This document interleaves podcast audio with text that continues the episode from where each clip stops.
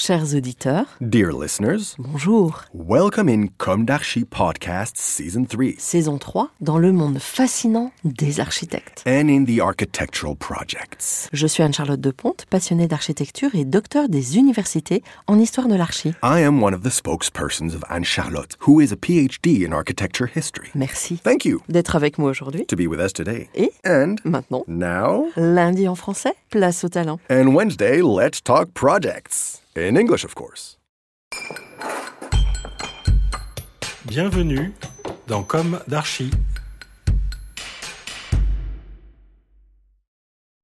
Chers auditeurs, ravis de vous retrouver aujourd'hui en compagnie de Marion Lacasse et Jacques Hippolyti. Bonjour. Bonjour. Bienvenue dans Comme d'Archi. Vous êtes architecte urbaniste et à la tête de votre agence Vis-à-vis Land. C'est ça. Vous êtes euh, aussi gagnant Europe en 16 sur le site de la Porte du Hainaut avec le projet Short Stories.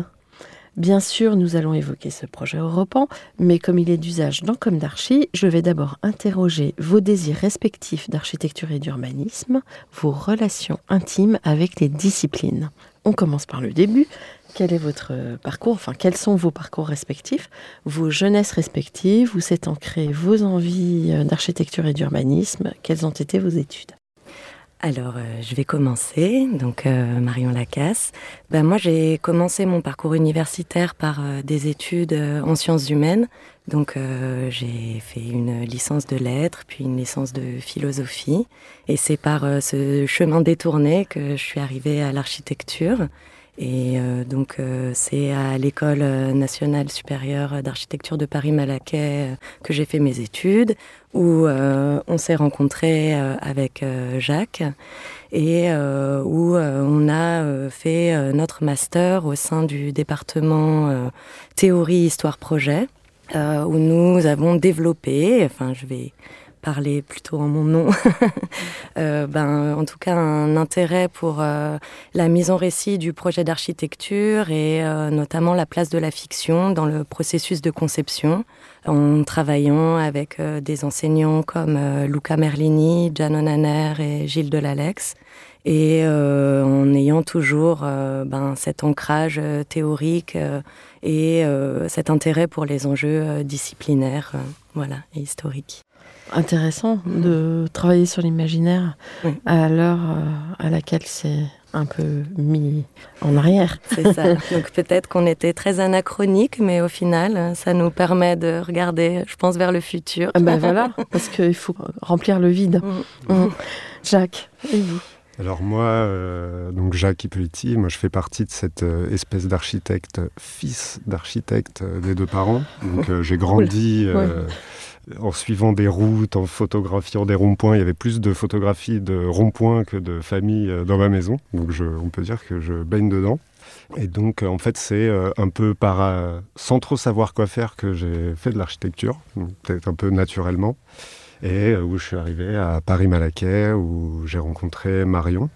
Moi, à la suite des études d'architecture, j'ai fait une spécialisation en urbanisme à l'école de Marne-la-Vallée, au DSA d'architecte urbaniste, et euh, euh, donc y a une formation qui donne un, un grand panorama de la pensée urbaine un peu du moment.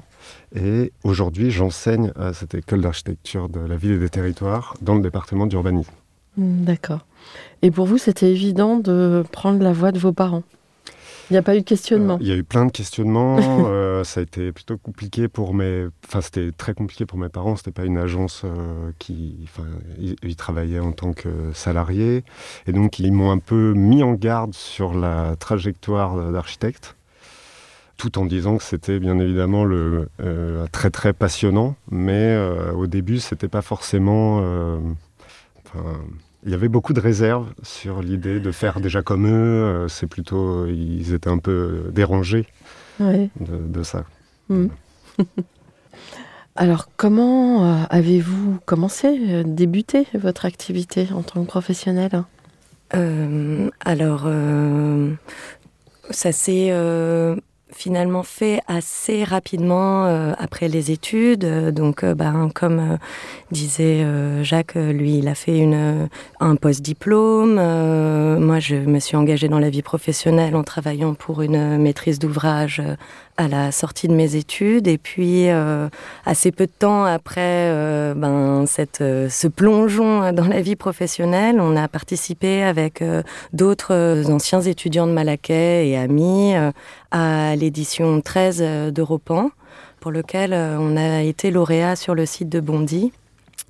Et puis, euh, ben donc parallèlement à chacune de nos activités respectives, on a voulu aussi euh, conserver euh, ben, cette joie et cette effervescence de l'école. Donc, on avait monté un collectif avec lequel on faisait quelques actions pirates dans l'espace public. On a participé à des festivals d'art et d'installation. Et puis, on a créé euh, un salon de lecture. Enfin, on essayait de continuer cette effervescence euh, de l'école et, euh, finalement, le, fait d'être lauréat Europan ben, nous a donné, je pense, le courage d'imaginer que ben, on pouvait peut-être euh, en faire euh, une pratique euh, plus professionnelle. Donc, on a créé un, collectif sous le nom de Studio Dièse, avec lequel, à la suite d'Europan, on a participé au sein d'équipes à des études urbaines, participé à des nombreux concours.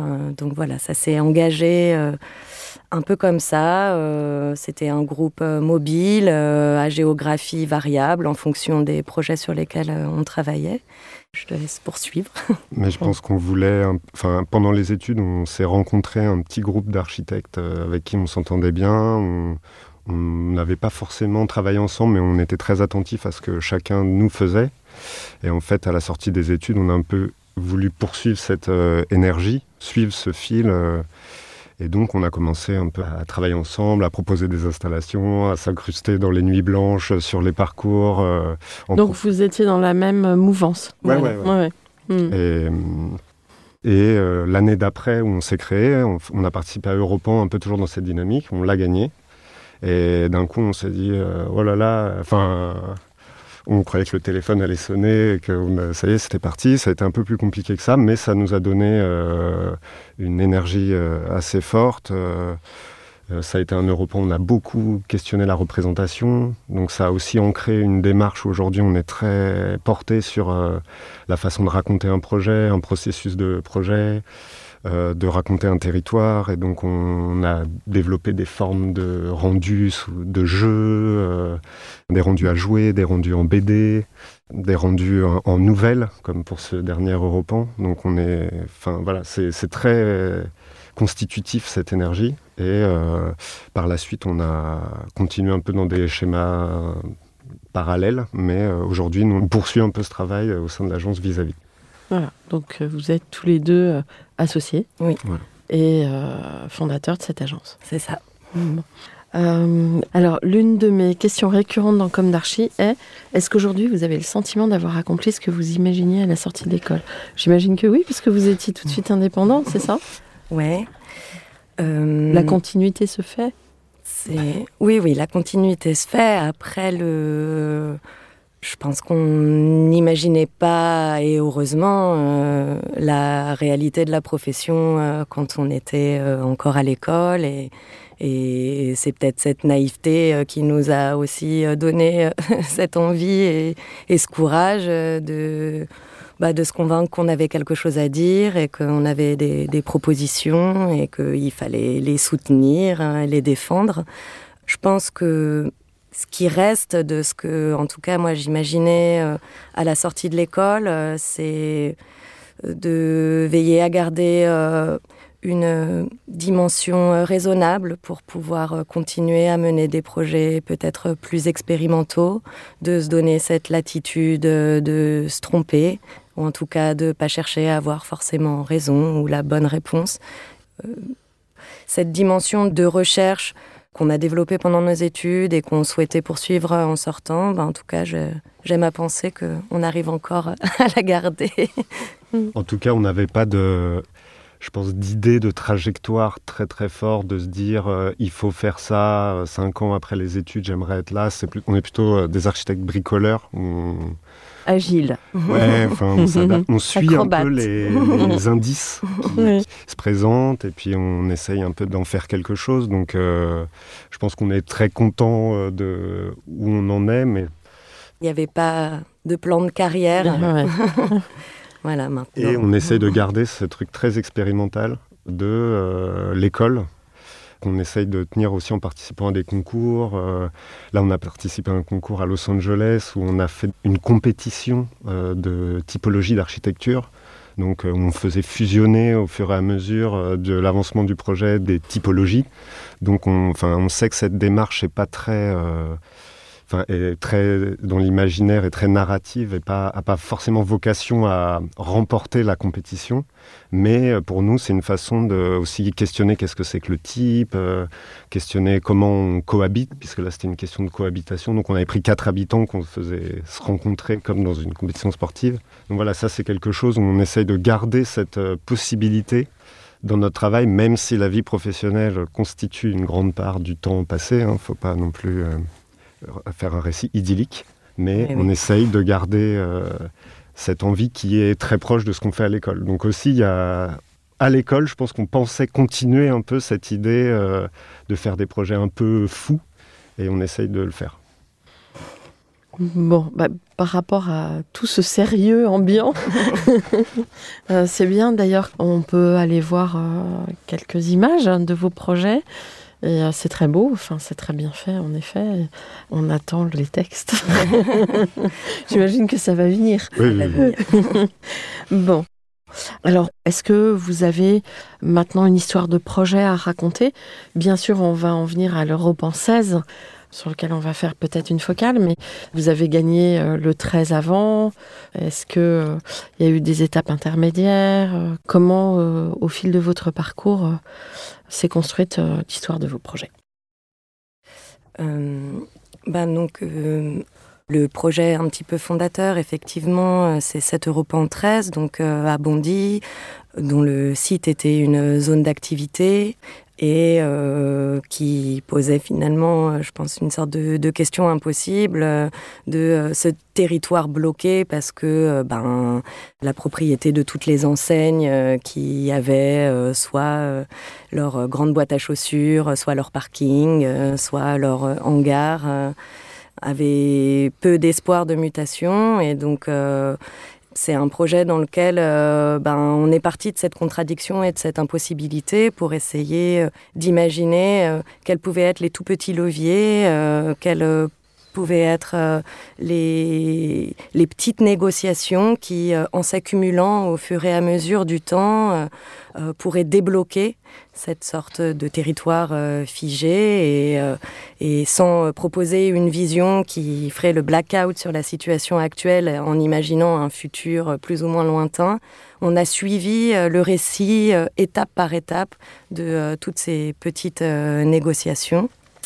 Donc, en ça, c'était assez fondateur dans le sens où euh, ben, les autres euh, projets, que ce soit donc euh, des études urbaines, donc auxquelles on a participé à Guyancourt ou un projet de concours en République tchèque à Brno sur le réaménagement des berges de la Zvratka, qui est une sorte de canal euh, qui a été euh, complètement bétonné et où la question que se posait la municipalité était de savoir comment reconquérir euh, ces berges. Donc, cette, en tout cas, cette attitude de considérer la situation actuelle comme ben, un territoire, enfin une situation à raconter d'abord pour ce qu'elle est, en essayant d'en tirer tous les petits leviers qui peut-être ben, se feront pas simultanément auront des conséquences euh, différentes. Peut-être euh, ben, certaines propositions euh, ben, seront abandonnées au profit d'autres, mais en tout cas,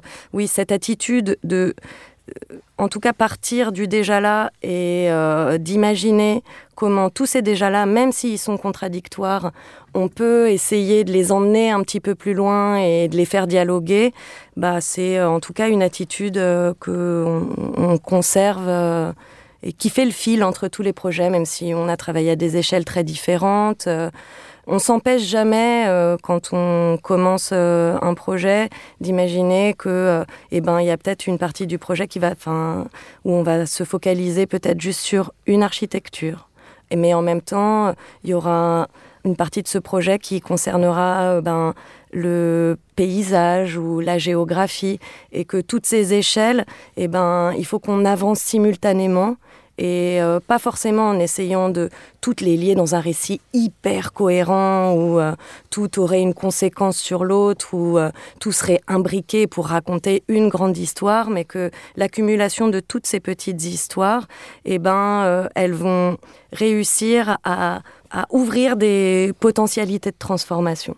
Et donner un fil conducteur peut-être. Ouais, voilà, et je pense garder au maximum ouvert bah, la possibilité que euh, une hypothèse échoue et que ça remette pas en question forcément la totalité de l'hypothèse.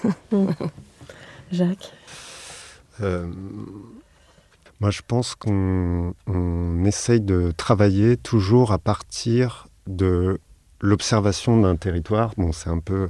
En fait, on, on, essaye de chercher plutôt à poser une question quand on commence un projet, à plutôt poser une question que forcément répondre à un besoin du, site. Et en fait, cette attitude, ça fait qu'on cherche à, ouvrir des potentiels de projets, des opportunités qui nous permettent en fait ensuite de dérouler des projets.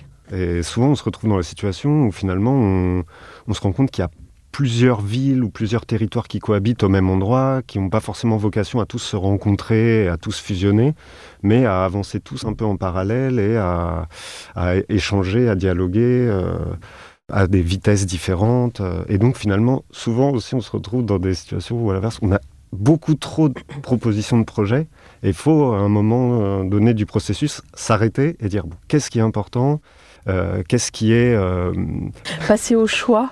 Passer au choix et puis réduire un peu les possibles de transformation. Mhm. Et euh, Peut-être un exemple, et puis est-ce que vous êtes passé à des phases de réalisation? Alors, pas vraiment. on a surtout travaillé dans des phases études, donc phase amont. En tout cas, on n'a pas participé à des missions de maîtrise d'œuvre. Donc on a participé à des concours de maîtrise d'œuvre, mais sans jamais euh, passer euh, à l'étape euh, de réalisation. C'est aussi là l'enjeu de cette nouvelle agence, de la création de ce site internet. De... Mais on est plutôt des architectes qui dessinent beaucoup, mais qui mm. construisent très très peu. D'accord. Ça fait partie des raisons qui nous poussent aussi à participer à ce type de concours parce que voilà, c'est des questions euh, ben, euh, très ambitieuses.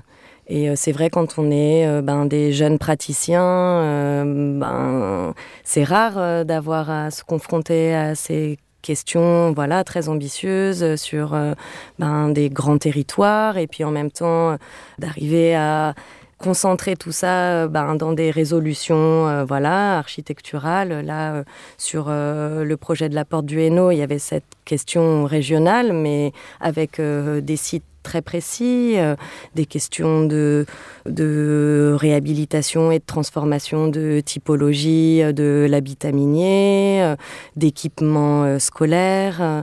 Donc, oui, en tout cas, euh, ce qui nous a poussé à choisir euh, notamment ce site-là, c'était cette possibilité de faire des propositions à une échelle plus architecturale aussi.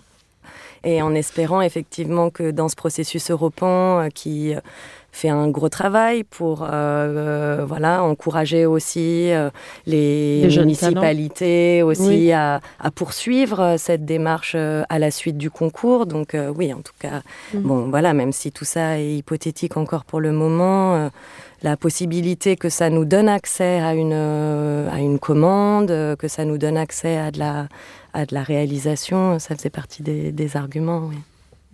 Est-ce que vous pouvez décrire un petit peu plus ce projet, justement?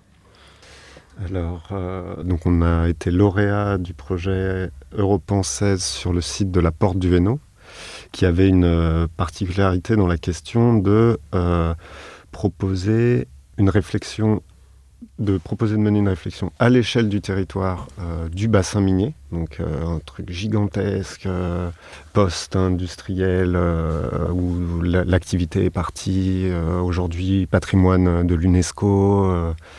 et en parallèle de cette réflexion à l'échelle du bassin minier, se poser la question de quatre petites situations très concrètes, une école, un coron, une frange urbaine et, une place euh, de bourg euh, à proximité d'une ligne de, tramway. Et en fait, dans cette distance entre les deux, on s'est dit que là, on pouvait trouver une euh, ouverture pour en même temps interroger l'échelle territoriale et en même temps l'échelle architecturale. Donc, en même temps qu'on cherchait à se poser la question de comment trouver peut-être une cohérence, est-ce qu'on peut trouver une cohérence à l'échelle du territoire aujourd'hui où la mine est partie comment euh, cette euh, nouvelle idée de territoire peut se trouver dans la transformation d'une école. Mm. Et en, essayant de se faire entrechoquer ces deux logiques, en fait, ça nous a plutôt emmené sur l'idée que le bassin minier était en fait un territoire fragmenté, éclaté en plein de petits morceaux euh, monofonctionnels disparates, qui avaient perdu la cohérence à la totalité. C'est-à-dire que quand, depuis que la mine est partie, la mine a transformé profondément le territoire, créé plein d'infrastructures ferroviaires, autoroutes, euh, créé des morceaux de ville en plein milieu des champs. Mais euh, aujourd'hui, sans cette euh, activité économique, le territoire n'a plus vraiment cette raison d'être. Et comment chaque petit projet peut, sans chercher à forcément recréer une raison d'être globale, en même temps participer à redéfinir une dynamique, une, à l'échelle régionale. Mm, mm. Donc, euh, quand on arrivait à l'échelle de l'architecture, l'école, par exemple, le projet de l'école à Wallers à euh, on s'est posé la question de savoir si comment une architecture, un projet d'architecture pouvait avoir une, influence un tout petit peu plus grande que lui-même. Donc, se dire que le bâtiment, il doit interroger juste un peu son environnement élargi. Et en regardant quel était son environnement élargi, en fait, l'école pouvait s'intégrer dans un parc. Donc, on a complètement euh, changer la polarité de l'école en retransformant la limite, euh, en l'intégrant autour d'une mobilité douce qui permettait de relier à une gare. Et en dézoomant, en suivant un peu cet euh, effet de dézoom, ça nous interrogeait la forme architecturale et en même temps, ça nous proposait une, une nouvelle configuration territoriale qu'ensuite on a imaginé répéter dans le territoire pour voir qu'est-ce que ça pouvait donner. Et donc on a créé quatre nouvelles, on a appelé ça des nouvelles parce que c'est des petites histoires un peu en décalage de la grande histoire minière, donc quatre petites nouvelles qui, chacune à leur échelle, pouvaient euh, réinterroger cette euh, grande échelle. Un peu euh, un traitement homéopathique du territoire. Euh... ouais, et euh, toujours, euh, comme on le disait tout à l'heure, avec cette idée que si finalement la transformation et, de cette école issue donc de cet urbanisme minier, eh bien, n'arrivait pas à son terme, ça remettait pas en cause toute l'histoire qu'elle avait pu, en tout cas, commencer à amorcer. Et euh, la même question, euh, ben, on, a essayé d'avoir cette attitude sur euh, les quatre sites donc, qui étaient proposés à la réflexion à la porte du Hainaut, en imaginant que de ces situations locales, on pouvait tirer un enseignement global sans que la question de leur aboutissement en simultané, dupliqué euh, de façon systématique, était une condition. La, grande thématique de, cette année, c'était euh, les villes euh, vivantes. Et donc, à travers cette forme, on s'est aussi posé cette grande question thématique en se disant, bon, mais il y a bien sûr ben, la question écologique, économique, sociale liée à ça, mais euh, on a essayé de le lire aussi euh, vraiment dans l'attitude de projet, c'est-à-dire que euh, c'était à partir de l'énergie et de ce qui était vraiment déjà là à l'échelle micro-locale qu'on trouvait euh, important de faire des hypothèses, que euh, ce côté euh, vivant, c'était pas la question de réinjecter un outil de production ou de forcément dépolluer l'entièreté de des friches, mais que par voilà tout petit bout, en, considérant ces fragments non pas comme une fatalité, mais euh, comme autant de situations qui devaient trouver en elles-mêmes la ressource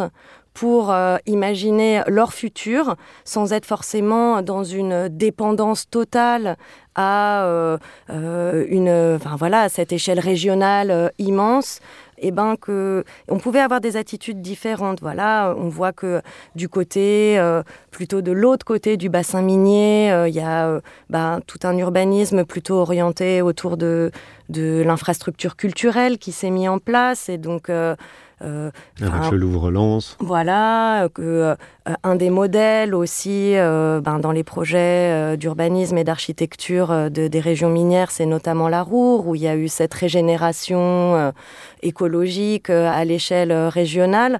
Donc on est aussi imprégné de, de tous ces projets. mais je ne sais pas, peut-être face euh, à euh, l'urgence euh, aujourd'hui, on s'est dit, on n'a peut-être pas le temps d'imaginer ce très très grand récit. Il faut qu'on reparte de là, tout de suite, maintenant. Finalement, c'est pas une question d'épater la galerie avec un très gros projet qui finalement sera bancal à l'arrivée dans sa réalisation. C'est plutôt partir des points existants et que ça fonctionne vraiment.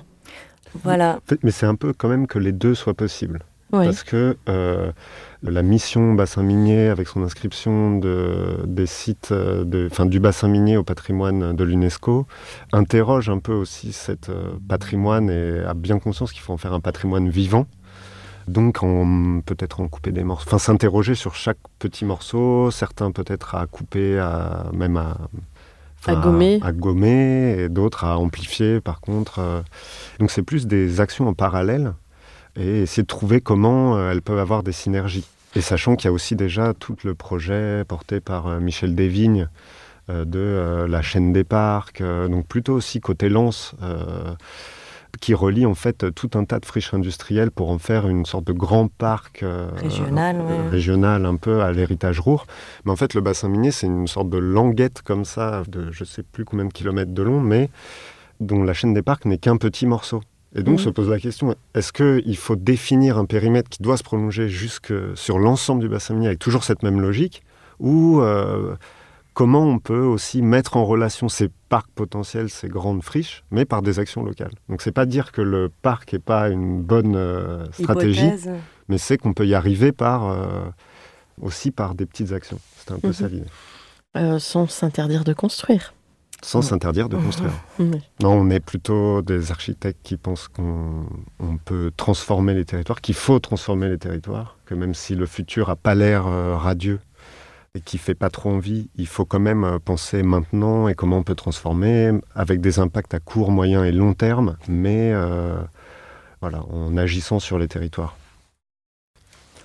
Donc, on a ces articulations entre les deux échelles, grande échelle et bâtiment, mais euh, bien sûr, euh, on, se pose quand même très concrètement la question de comment vont être ces bâtiments et ces interventions à l'échelle architecturale.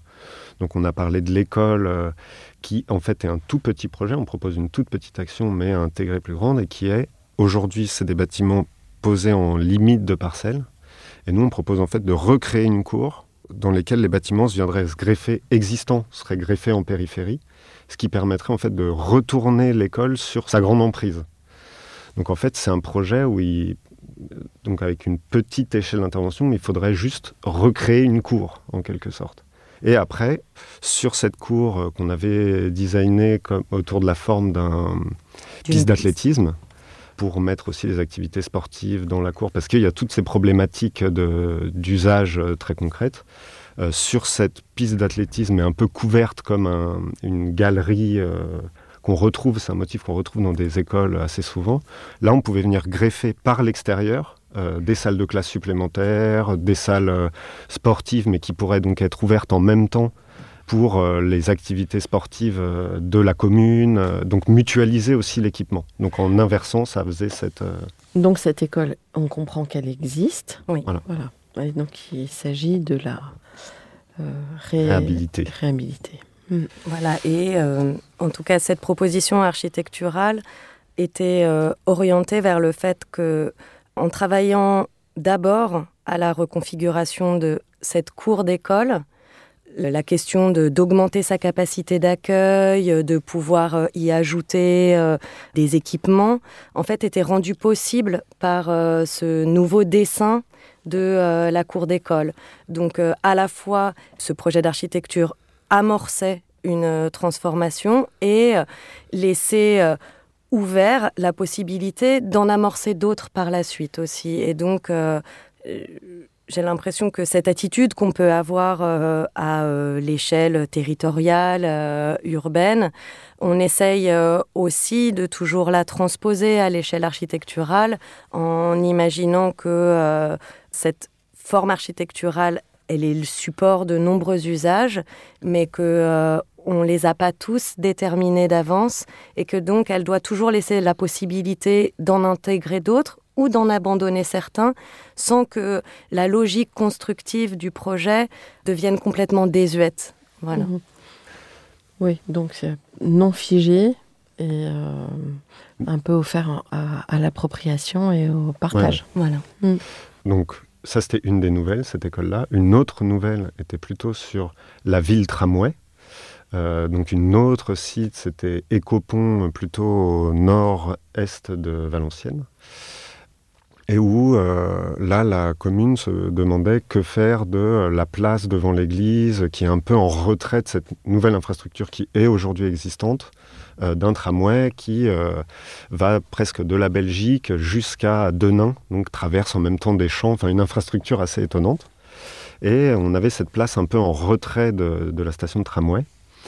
Et nous, on s'est dit que la ville tramway, en fait, euh, il fallait trouver une proposition qui s'accroche à ce territoire du tramway. Et donc, on a proposé de proposer des logements, mais plutôt orientés euh, vers euh, les, personnes âgées, ou enfin, en quelque sorte, une maison de retraite qui pourrait donc s'accrocher sur ce tram et utiliser ce côté très accessible et cette desserte et en même temps utiliser tous les équipements euh, de, associés à la maison de retraite, donc euh, le restaurant, le coiffeur, euh, les endroits d'activité, mmh. pour les adresser sur la place.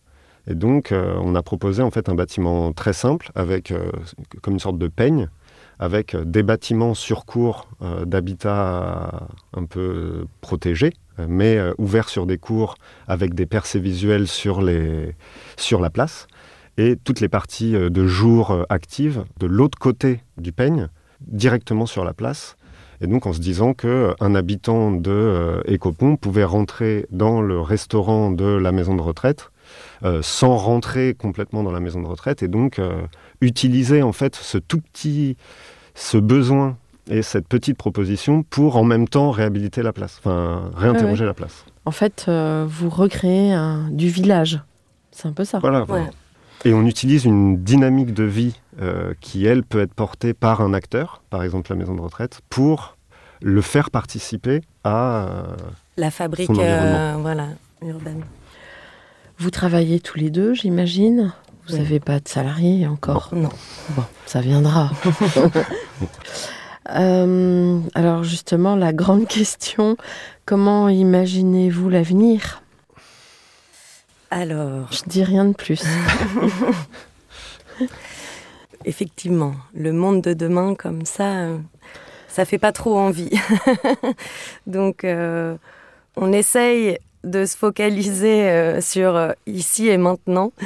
donc, même si on baigne forcément dans des considérations un peu catastrophistes, notre pratique du projet nous pousse à toujours considérer les potentialités de transformation de notre quotidien, de notre environnement.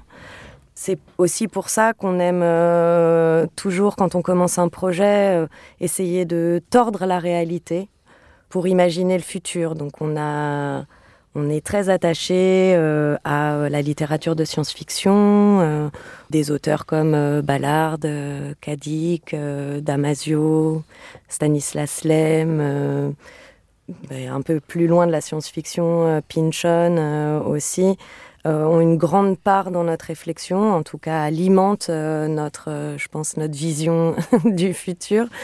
Mais dans, tout cet univers de la littérature de science-fiction, je pense qu'il nous intéresse, c'est bah, le caractère de distorsion du réel, que c'est une, représentation qui nous offre une image déformante de notre réel, une sorte de miroir déformant qui nous permet voilà, de, faire des choix aussi sur euh, peut-être les leviers euh, sur lesquels on peut agir pour éventuellement transformer ce monde de demain. Je, dirais que on essaye d'avancer sans se forger euh, trop de certitudes sur euh, ce futur et qu'on bricole avec les moyens du bord. Voilà. Je pense que, enfin, comme un peu tout à l'heure, on disait qu'on était des bricoleurs. Euh, je pense qu'on, même si l'avenir est pas radieux, on, essaye de se positionner en disant que, en tout cas, il y a quelque chose à chercher dans le disparate, dans l'hétérogène, dans le, un peu dans le morcelé, pour chercher un peu des espaces de transformation possibles. Et en se demandant comment, euh, donc c'est pas que chacun doit être euh, dans sa dynamique autonome, mais euh, comment aussi ces actions, cette, cette autonomie peut participer d'une transformation un peu plus large et plus commune. Donc on mhm. cherche toujours cette... Euh, donc on imagine, un, on imagine un avenir quand même. oui. Euh, Sous le signe de plus de commun, voilà. ce serait peut-être ça. ouais. Mais vous êtes une génération plus sensibilisée à ça. Mhm. Donc euh, ça finit par prendre forme, à force de marteler. Même c'est sûr que nous, on est obligé, enfin on doit considérer aussi notre profession un peu sous le regard du, décentrement, de comprendre qu'on s'intègre dans des dynamiques... Euh, euh, géographique, euh, vivante, qui aussi nous, nous, enfin dans laquelle nous on n'est qu'une seule partie. Et ça, ça c'est quand même une force assez importante de transformation de nos façons de faire en tant qu'architecte, urbaniste, paysagiste. Et on a l'impression qu'en tout cas l'idée de l'hétérogène et du, morceau est une façon de réinterroger notre façon de penser le territoire, pas forcément dans des grands plans globaux qui réorganisent tout, mais euh, plus en réaction avec des dynamiques qui ont déjà cours et dans lesquelles... Euh, vous pensez euh, que vous pourrez vous opposer justement à ces grands tracés dont des grandes structures s'emparent? En tout cas, il y a, oui, moi je crois au, détournement. Il y a ah. toujours la possibilité de, de détourner ces grands tracés. Parce que peut-être, en fait, euh, l'idée c'est peut-être aussi de. Parce que vous avez tous une approche ultra sensible et, vertueuse, résiliente, etc. Mais il faut pas non plus laisser euh, la grande autorité, on va dire, entre guillemets, s'emparer euh, des sujets. Vous voyez ce que je veux dire? Oui, oui, oui. Donc il faut s'affirmer aussi. Oui, oui. Après, voilà, on. enfin, c'est une question complexe. oui, c'est une question complexe. En tout cas, vous dessinez remarquablement bien. On vous a euh, un peu sollicité sur des illustrations. Euh, c'est très beau ce que vous faites. Alors, euh, c'est souvent ben, l'apport que cette représentation hors du géométral très classique qui nous a fait rencontrer euh, d'autres équipes, qui nous a permis de collaborer avec euh, d'autres architectes. Euh. Finalement, vous seriez une porte d'entrée à l'imaginaire bâtisseur, une nouvelle porte d'entrée. J'espère. Mais en tout cas, c'est sûr qu'on raconte beaucoup d'histoires et que, à travers le dessin, on cherche vraiment à mettre en place des narrations et à rendre un peu visible un nouvel imaginaire du territoire. Donc, c'est pas qu'un aspect. On veut pas faire des beaux dessins, mais ils doivent euh, permettre à des interlocuteurs, souvent des maîtrises d'ouvrage aussi non architectes, et ça, c'est assez important euh, à considérer à qui on s'adresse. Et euh, enfin donc où un plan c'est quand même assez complexe même pour des architectes suivre un plan il faut se plonger dans le projet et donc trouver aussi des formes qui permettent de d'intégrer le maximum de personnes dans l'imaginaire du projet pour avoir leur avis, pour euh, continuer à discuter et pas juste avoir une proposition euh, technique du, donc c'est quand même très très important dans notre euh, démarche. Ouais, je pense que ça fait partie de cette volonté de partage de la discipline et d'ouverture de la discipline à des non professionnels. et on a au début de notre pratique, euh, beaucoup euh, travaillé sur euh, des phases, voilà, qu'on appelle maintenant des phases de concertation, mais qui sont un moment où le, le projet est amené à s'ouvrir, à être, voilà, communiqué sous des formes non réglementaires, on va dire. et cette question de la représentation, de l'illustration, entre guillemets, elle joue un rôle assez important parce que, voilà, elle elle, elle permet de traduire cette espèce de, oui, de, de, langue étrangère qu'on parle entre architectes, quoi. Donc, mmh. euh, c'est un enjeu, je pense, assez important, cette, cette ouverture de la discipline mmh. euh, à des non-praticiens, des non-spécialistes. Mmh. Et je pense qu'on est très intéressé par aussi ces limites un peu disciplinaires, d'interroger l'architecture un peu par euh, le, le, biais, d'apprendre un peu de biais et d'aller voir dans la bande dessinée, dans la littérature, là avec par exemple Europa on a fait des nouvelles, le jeu, euh, des démarches artistiques, mais de euh, pas forcément traîner que dans notre discipline. Et on pense que ça, ça permet de trouver des, des nouvelles associations, des, des, des, rencontres un peu fortuites qui vont interroger en profondeur les façons de faire le projet. Quel conseil donneriez-vous aux étudiants en architecture aujourd'hui? Alors, testez toutes vos idées. dessiner, dessiner, redessiner, dessiner encore. Extérioriser, euh, voilà, toutes les intuitions qu'on peut avoir avant de les annuler, avant de décider qu'elles sont mauvaises. suivre, euh, suivre les indices et faire confiance à ses intuitions. Et surtout, ne pas avoir euh, peur des contradictions. Voilà, en tout cas, pour nous, euh, c'est souvent là que réside le projet. oui. Mm. Un mot de la fin?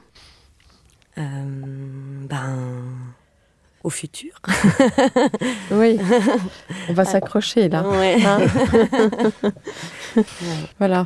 Non, mais en tout cas, la petite histoire, un peu le mode euh, mineur, il y avait cette question de pas laisser les grands tracés, mais pas se mettre à la place du grand ordonnateur non plus, et donc rester un peu dans ce mode euh, petit, on essaye des choses, euh, ça ça marche pas, mais ça réouvre une autre porte qu'on n'avait pas imaginée.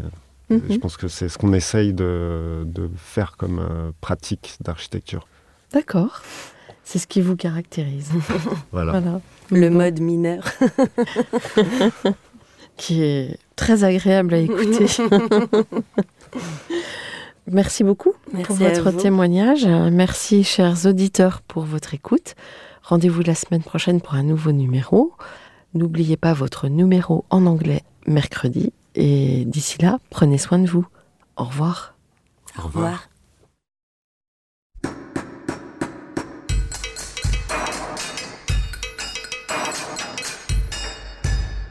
Chers auditeurs, merci pour votre écoute. Merci à Julien Rebourg, réalisateur, qui nous accompagne sur la partie son. N'oubliez pas de retrouver nos sujets en avant-première sur Instagram à l'adresse at. Si vous aimez ce podcast, favorisez sa diffusion en lui donnant 5 étoiles sur Apple Podcast, plus un petit commentaire, ou sur votre plateforme de podcast favorite. Et surtout, abonnez-vous pour écouter tous nos épisodes gratuitement. À bientôt et d'ici là, prenez soin de vous.